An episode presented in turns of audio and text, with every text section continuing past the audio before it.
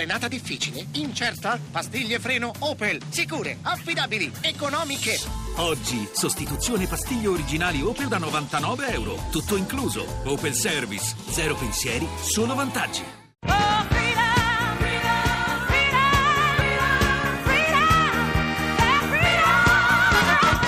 Vittoria, le donne, le sfide. 17, 32 e 19 secondi, di nuovo Vittoria, di nuovo buonasera da Maria Teresa Lamberti. Ci colleghiamo allora con la redazione del, di, di Repubblica, il supplemento per le donne di Repubblica e con la sua direttrice Valeria Palermi. Buonasera. Buonasera Maria Teresa, eccoci qui. Eccoci qui stavolta per parlare non tanto di donne quanto di studenti, di ragazzi e dei loro genitori, quindi insomma le donne c'entrano per forza di cose, e, ma parliamo soprattutto dei ragazzi, dei ragazzi italiani che studiano nelle scuole, eh, prima delle scuole superiori e che secondo un rapporto Ox Pisa insomma non è che ne escano proprio benissimo rispetto ai loro eh, coetanei coetanei europei. E infatti hai ragione Maria Teresa, questa secondo me è una delle notizie più interessanti per quello che ci eh, racconta della, della, società italiana, quindi una delle notizie più interessanti di oggi. In breve, questo ultimo test eh, Oxe Pisa ha provato a misurare il benessere scolastico, così lo definiscono, dei, eh, dei ragazzi italiani e purtroppo ne viene fuori un quadro piuttosto negativo.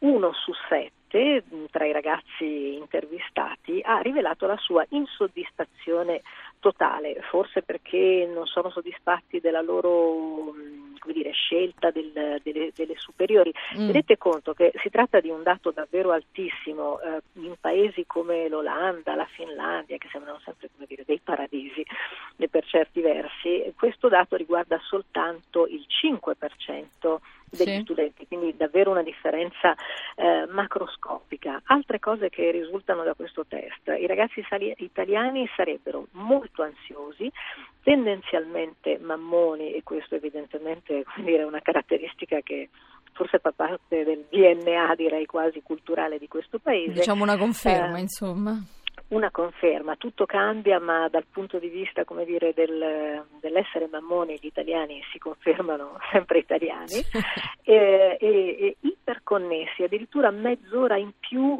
della media mondiale, eh, quindi sempre online questi ragazzi, al punto che molti di loro dicono di sentirsi male, ovviamente è un'esagerazione, ma insomma di provare un profondissimo malessere quando non hanno campo per il loro telefonino, eccetera. Ma il dato che ci interessa, secondo me, di più è quello che i ragazzi italiani si rivelano devastati dall'ansia da compito in classe, da esami, mm. eh, che rappresenta un, dire, il terrore per due di loro su tre.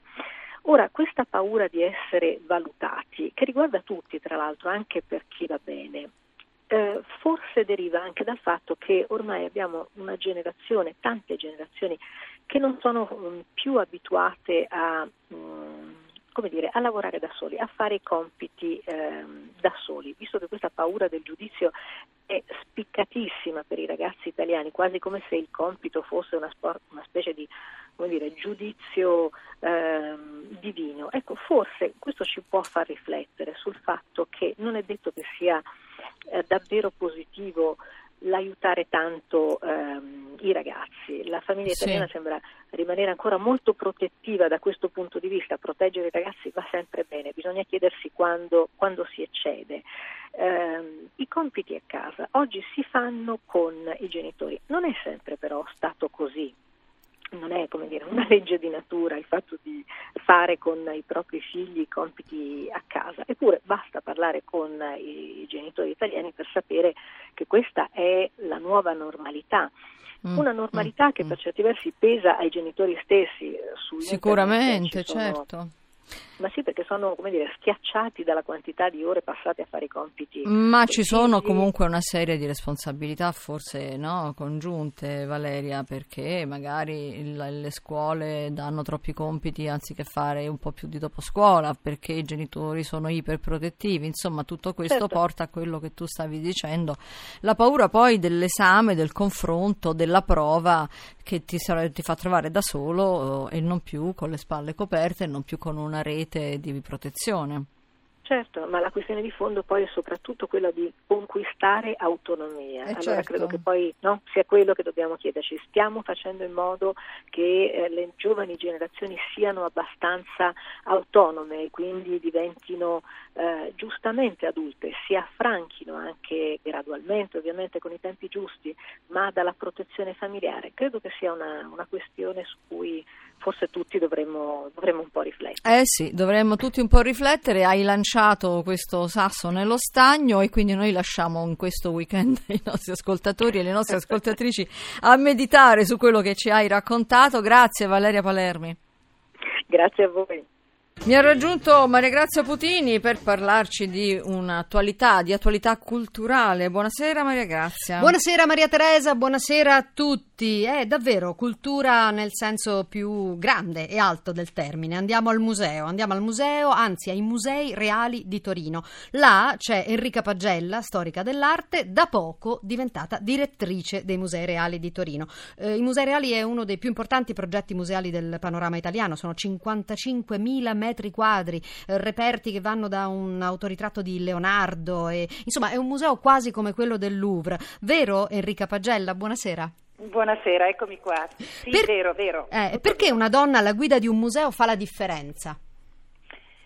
Ma io credo che noi siamo abituati a pensare ai musei come dei luoghi dove ci sono delle opere, ma in realtà se ci pensiamo un pochino più a fondo i musei sono dei luoghi di relazione, eh, di relazioni umane. Le relazioni sono quelle che il visitatore stabilisce con i dipinti e molto spesso i dipinti sono persone e quindi in questo c'è una relazione. Poi ci sono le relazioni invisibili che legano i visitatori di un museo a chi lavora dentro il museo, che magari sta dietro le quinte, ma che ha lasciato una traccia di sé, del proprio carattere, insomma dei suoi obiettivi eh, negli allestimenti. E poi c'è il fatto che, che, insomma, che il museo è una grande comunità, fatta di persone che ci lavorano, fatta di pubblico. E quindi insomma, ecco, a me pare che questo aspetto relazionale eh, abbia molto a che fare con il ruolo della donna come tessitrice dei, dei rapporti dentro la società. Quindi un museo, un museo vivo dove si va non semplicemente a guardare, ma dove si va a vivere le opere d'arte. Assolutamente. No, ecco, mh, quando, quando si parla di vivere le opere d'arte teniamo conto che per i visitatori di un museo l'aspetto ehm, emozionale dell'esperienza è un aspetto importantissimo.